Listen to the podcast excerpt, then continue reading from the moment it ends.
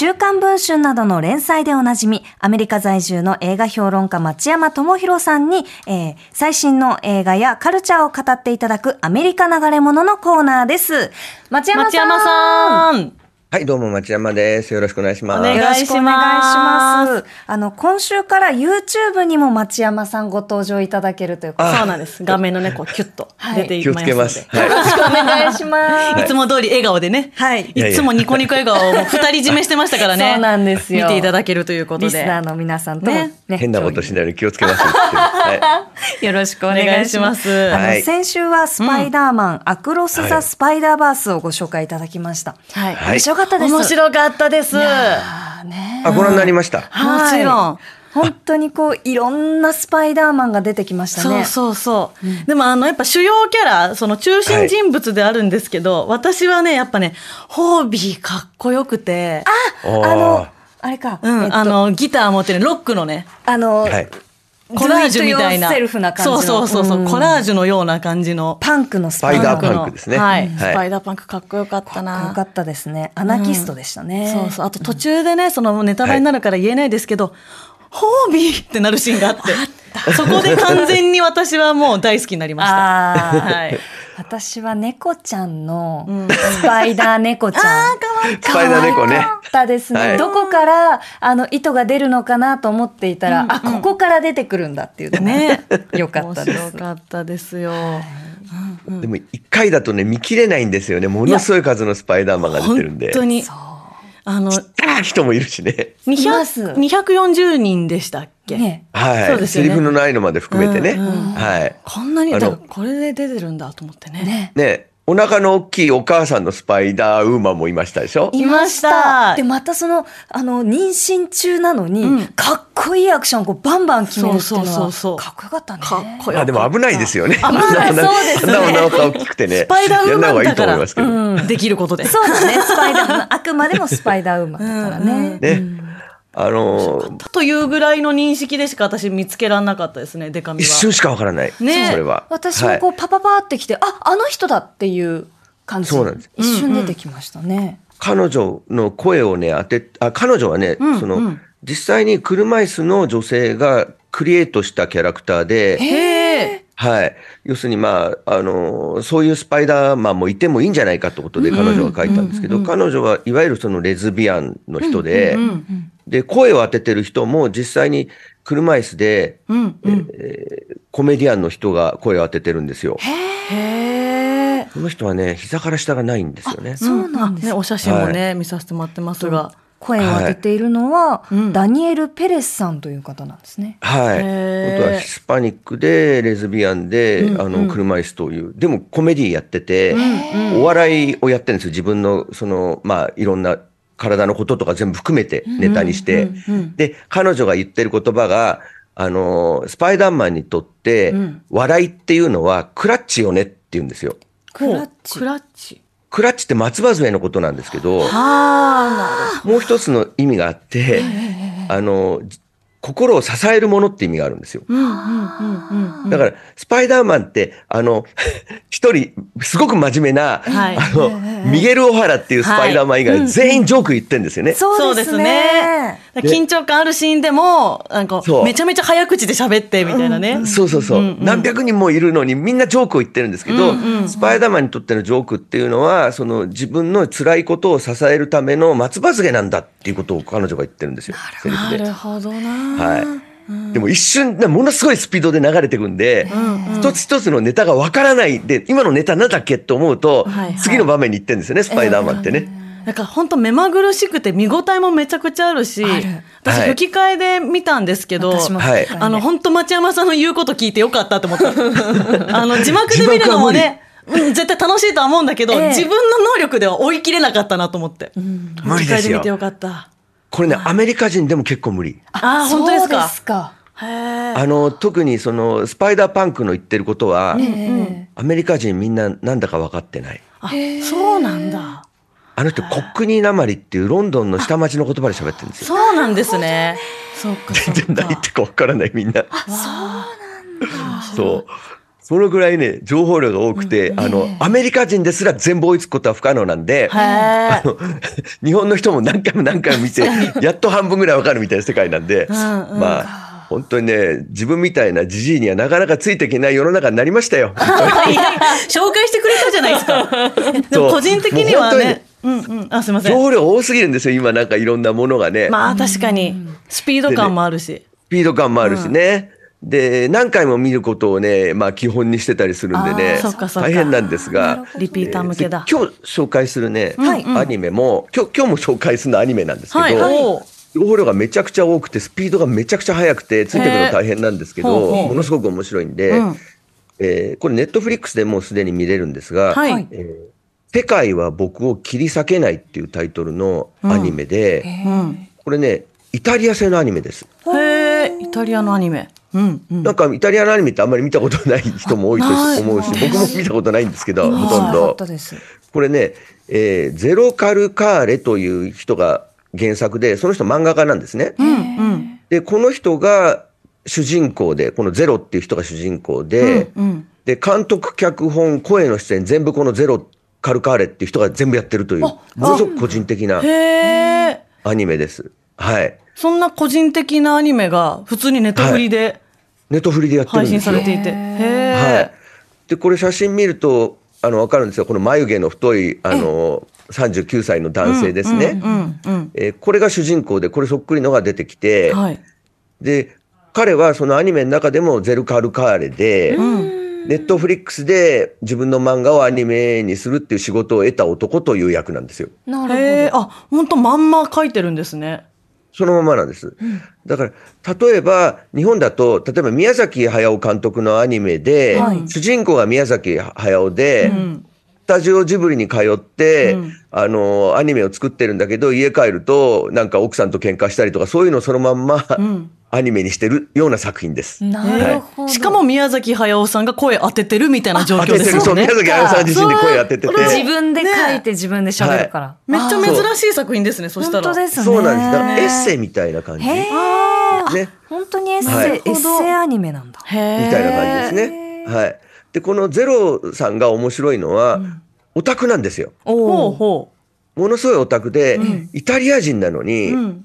サッカーよりもエヴァンゲリオンが好きみたいな。お一緒だよ。レンゲデカミと一緒じゃん、一緒ですねエヴァ好きなんて。うんそうなんですよ。うんうんで、セリフとかでもマジンガー Z がどうしたとか。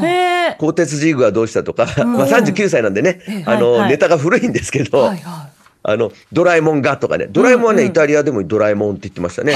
へえ、そうなんですね。マジンガーって言ってましたね、マジンガー Z はね。マゼンガー。へえ。はいでえ、ただちょっと面白いのは、例えばエヴァンゲリオンの話を彼がするわけですよ。うんうん。そうすると、彼はエヴァンゲリオンになっちゃうんです。おーうわ、アニメだからって感じ確かに。アニメだから叶うことだ。うんうんうん。そう。だからドラえもんがって言うとドラえもんの絵になるんですよ。ええ。オタクの夢じゃん。本当だよね。夢なんだけど、うんその、この人ね、ちょっとね、えーこのゼロ君は、すぐいろんなことを連想して話が逸れちゃう人なんですよ。はいはい。はいはいはい。あれって思うと、その意識の、あそっちの方に流れるんですね。うんはいはいはい。そう流れ出すと、そっちの方に絵も全部引きずられてっちゃうんですよ。なるあほどなるほど。あ。セイントセイヤがちょっと、セイントセイヤが始まっちゃうんです、そっから。一緒に。へえ。面白い。だから脳みその中まんまアニメにしてるような。そうなんです。うんうんそうなんです。で、これはね、いわゆるその文学の世界だと、意識の流れというやり方があって、えーこれはね、ジェームス・ジョイスっていう作家が、ユリシーズっていう小説でやったことなんですけど、ええ人って頭の中でいろんなことを考えるじゃないですか。はい。ね。あと関係ないことが、例えばなんか一つの物語を語ろうとしてても、その時たまたま、例えばなんだろうな、わかんない、お尻がかゆいっていうことを考えるじゃないですか。うんうんうん。ね。そうすると小説は普通はお尻がかゆいって部分は書かないんですよ。ええはい。そうですね。ね。ところがジェームズ・ジョイスはお尻がかゆいって話にそれていくんですよ。へえ。どんどん。うんうん。で、例えば新聞を読むじゃないですか。うんはいうん。主人公がね、うんユリシーズの中で。うんと、新聞に書いてある広告とかが全部引用されていくんですよ。へえ。え、じゃあ、本当率直な今の感想ですけど、話進みづらくないですか？ものすごく住みづらいんです。はですよね。い。ねこの本題戻れないですよね。戻れないんですよ。うんどこ行っちゃうの？って時があって、うんうんその、この世界は僕を切り裂けないは、うんその意識の流れをそのアニメーションに取り入れてるんで、なかなか本題に行かなくて、今何の話だっけみたいなことになるんで、すごく最初ね、見た時ね、ちょっとついていけない感じがあるんですよね。あやっぱりみんな、本筋の話だけを語っていくものに慣れちゃってるから、ーうん、そうですよね。ね。でも実際の人間みんな違うじゃないですか。はいうんうん。ね。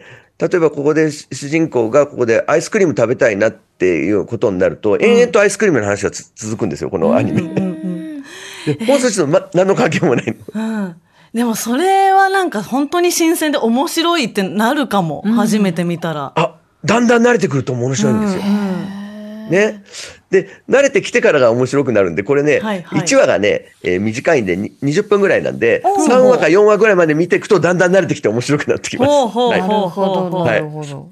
でね、本筋の話をしますと、はいこの世界は僕を切り裂けないっていう話の本筋は、ええ彼が、あのー住んでいる町にん難民シェルターがあって、うん。このアフリカから来た難民をそのそこのままそのまま引き受けるかそれとも追い出すかということで町中の人が2つに分かれて論争しているという状況なんですよ。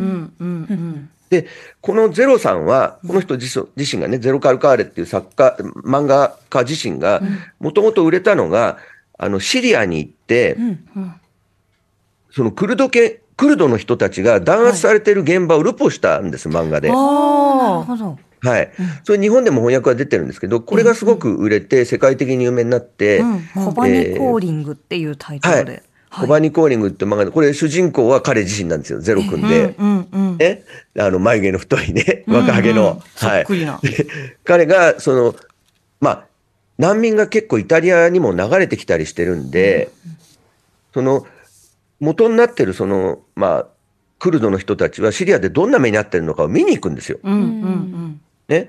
で、まあ、ひどい爆撃を受けたりしてるっていうのを見て、えーそれを本にしたんで、その難民問題がイタリアでひどくなってくるときに、その、あなたちょうど住んでるんだから、ね、それである程度有名なんだから、テレビに出て難民問題について、えー語ってくださいって言われるところから始まるんですよ。ほうほう。はい。で、悩むんですよ、すごく。どうしようって。で、しかもその、まあ、デモをしなければならないと。なぜならば難民を追い出そうっていう、まあ、右翼の、まあ、グループがいて、街に。うんで、それがまあ、難民シェルターに対して嫌がらせをしてるんですね。火をつけようとしたりね。物を投げたりね。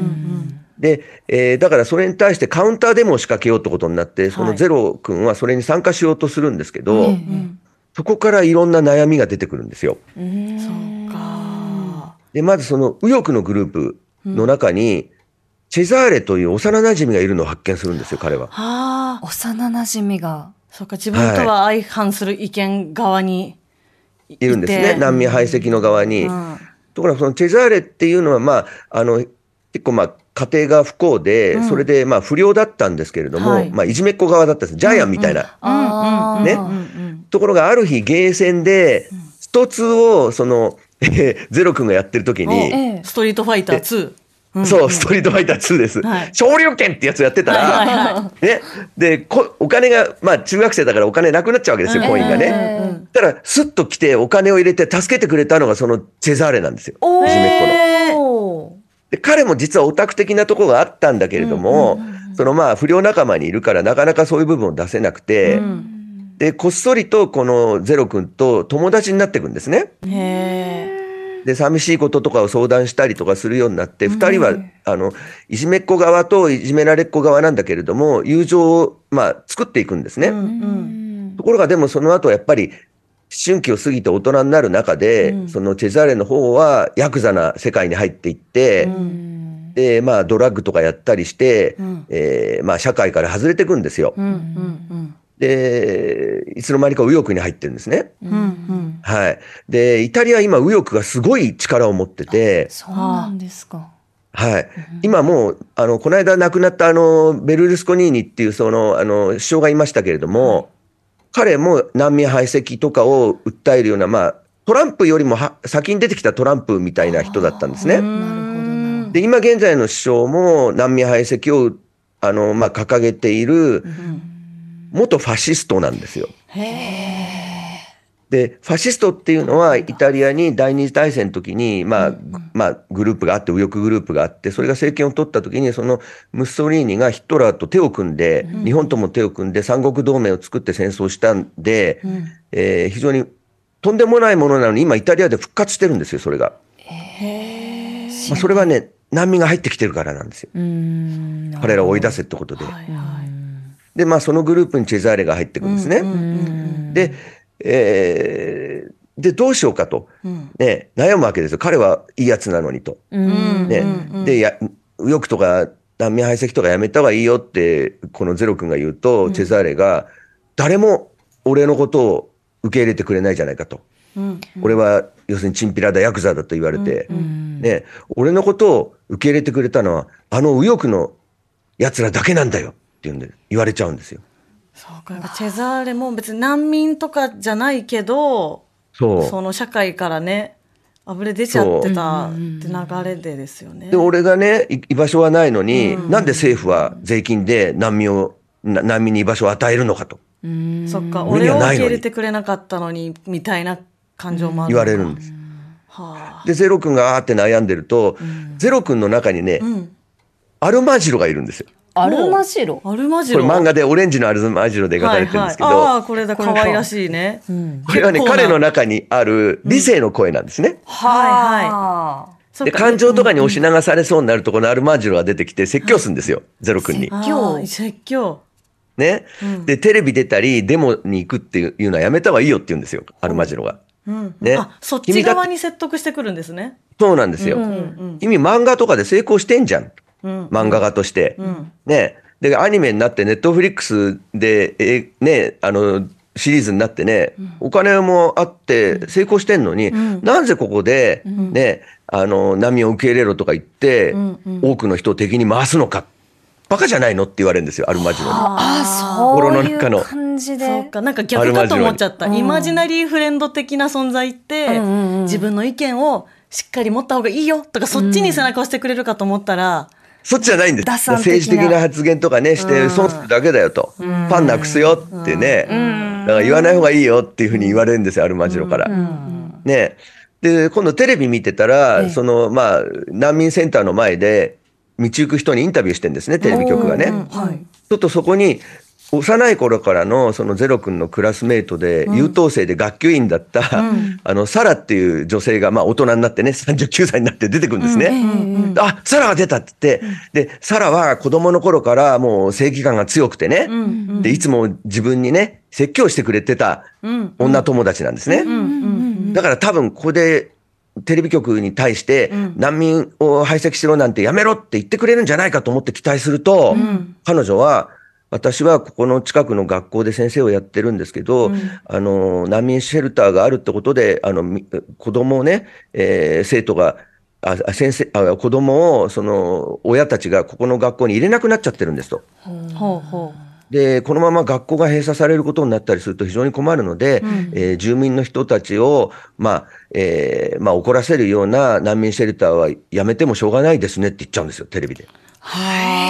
うだからゼロ君の中ではサラっそうてそんな人じゃなかったのにそうなんですよってことですよね。そうなんです。それで、まあ、さらに会って、あの、君はそんなこと言う人じゃなかったはずだって言うと、ね、私やっとこの学校の先生の職を得られたのよと。ね、私にも生活があるのと。私は公務員だから、そんな好き勝手に政治的な発言はできないのと。言うんですよ。で、それだけじゃなくて、あんたはいいわよねって言われるんですよ。えね、自由業で漫画家でね、そうかアニメで成公功してるし、ね、で、政治的発言したって別にクビにならないでしょうと。ね、そんな、ね、あの、なんていう、黒いね、あの、ロック T シャツみたいのを意図ししてんのに着てね、そんな格好だって普通の人はできないのよって言われちゃうんですよ。あだからサラちゃんの中でのそのゼロが思ったような正義が消えたんじゃなくて、あるけど言えないんだっていうことなんです言えないんだよ。その一つ、もう立場ができちゃうって大人だからですね、なんか。まあ。ねどんな立場でも本来ね言言っていいはずなんですけど、という。ね。ことですよね。いやーでもそれぞれにやっぱり生活があって、それぞれに理由があって、ってことで、最初彼は、そのゼロ君はすごく正義感で、ね、難民排斥は許せないと思ってたんですけど、いろんな友達と会ってったりしていく中で、どんどん彼の気持ちが揺らいでいくっていう話が、まあ、引き裂かれそうになるっていう話が、まさにこのね、世界は僕を切り裂けないっていうアニメなんですよ。それでこのタイトルなんだ。はい。いや、なんか、アニメと絵柄の、というだけの情報だと、こんな内容だとやっぱ思わなかった。もっとポップなお話かなと思ってましポた。ップですよ、すごく。ああ、ポップなんだ。だって、リアルだなエヴァンゲリオンとか出てくんだもん。まあ、そうか、そうか。テイトそういうセイヤとかドラえもんとか。か出てくんだもん。うん。いや、でもなんかリアル、本当に。すごいリアルうん。全然他人事と思えない、やっぱり。自分全然僕も他人事と思えないですよ。僕もだって言われるもん。ね言われますか政治的な発言とかしなきゃいいのに。映画のことだけ語ってろとかよく言われますよ。ありますよね。なんかねね言っていいので、に。彼、彼は自分の心の中のアルマジロにそう言われちゃうの。うわあーえ、町山さんの中にはアルマジロいますか、アルマジロいますよ。あ、いるんだい。ますよ。あのーまあ、かみさんとかね。リアルにね。リアルな存在としてもいるの。リアルなアルマジロはいますよ。ね、はいはいはい余計なこと言わなきゃいいのにとか、偉そうにとか、あんたそんな偉そうなこと言えるの？そんな偉そうな人間なの？とかよく言われますよね。あ政治、正義とか語れんの？あんたにはそんな資格はないよとかよく言われますけど、そうかはい。でそういうこと言われるんですよ、アルマジロに。このゼロ君もね。あはい。いや、でもね、今ね、ちょうどね、これやってる時にね、面白いと思う。今日ってね、世界難民の日なんですよ。あ今日ですか？今日が6月20日が。今日か。そう。あで、世界難民の日なのにもかかわらず、日本はね、あついこの間ね、あの、まあ、難民をほとんど受け入れない、はい。ね、難民申請で認定率0.7%をね、そのまま守ろうとする入管法をね、まあ、国会が通しちゃったりしてるわけですけど、ね、えー今ね、ちょうどね、国会の前でね、そういえばね、ああの、漫画家の人たちが集まってるんですよ。ーへえ。なんか、そうなんだ、そうなんだ。今日ね、今もうすでに集まってて、ええ夕方6時まで、えー国会の前でインボイス制度についてのですね。まあ集会をしてるんですね、国会前で。で、このインボイス制度っていうのはもう、今みんな、日本の、日本人って税金を、収入の半分ぐらい税金なんですけど、はい。それからさらにその、まあ、フリーランスの人たちね、漫画家とかアニメーターとか編集者とかね、あの、声優さんとか俳優さんとかね。ね、個人事業主たちがね。なんか多そう、分、個人営業の人たち、今個人事業者の人たちが、さらに税金を払わなきゃなんないっていうシステムになるのがインボイス制度で、これを日本政府は進めようとしてて、で、それで漫画家の人たちも今参加してるんですけど、今日6時までやってますけど、国会前でね。で、これ、まあ、行ったりすると政治的色がついちゃうから、あの、や、行かない方がいいと思ってる漫画家先生とかね、いっぱいいると思うんですけど、そうですよね。でも、本当に今やんないと大変なことになるんで、ね、心の中のアルマジロと戦ってね、うん。なんとかしなきゃなんないんじゃないのと思いますよ、本当に。確かに。今。なんかイタリアのその政治の発言に対する感覚とか、うんうんなんか似てるんですね、日本と。すごく似てます。ね。僕ね、イタリア人ってみんなね、あの、関係ないよとか言ってる感じかと思ったらそうじゃなくて、陽気なこのステレオタイプがありますけど、はい。なんか別にそれだけじゃもちろんないんです結構ね、まあ周囲の目を気にして、ん。というところですごく似てるなと思ってね、意外でした。私もねなんかインボイスのその説明のこの集会とかにこう行ってうん。聞いてみたりとかした時に、いやーこれ嫌だなーって結構思ったんですよね。でも思ってその言っても、なんかそれをさらに SNS とかでこう公表したりとかっていうるみたいなねところまでは行ってなくて、ううんん私もなんかアルマジロといるよね。アルマジロはねうん、いる。すぐこう背中丸まっちゃうもんな。ねあ、そう。そう、アルマジロはね、自分を守るためにね、丸まるんですよ。ね、くるっと丸まりますからね。それを意味してるんですなるほど。そういうことか。開かなきゃ。まあ保身なんですよ、それは。なるほどそうですね。非常に深いけれども面白くて、うんうんえ結構身につまされるアニメが、あのこのね、えー世界は僕を切り裂けないので、あのまあぜひ見ていただきたいなと思います。ネットフリックスです。はい。見よ見ましょう。えーネットフリックスの、えー世界は僕を切り裂けないご紹介いただきました。町山さんありがとうございました。ありがとうございましたどうもでした。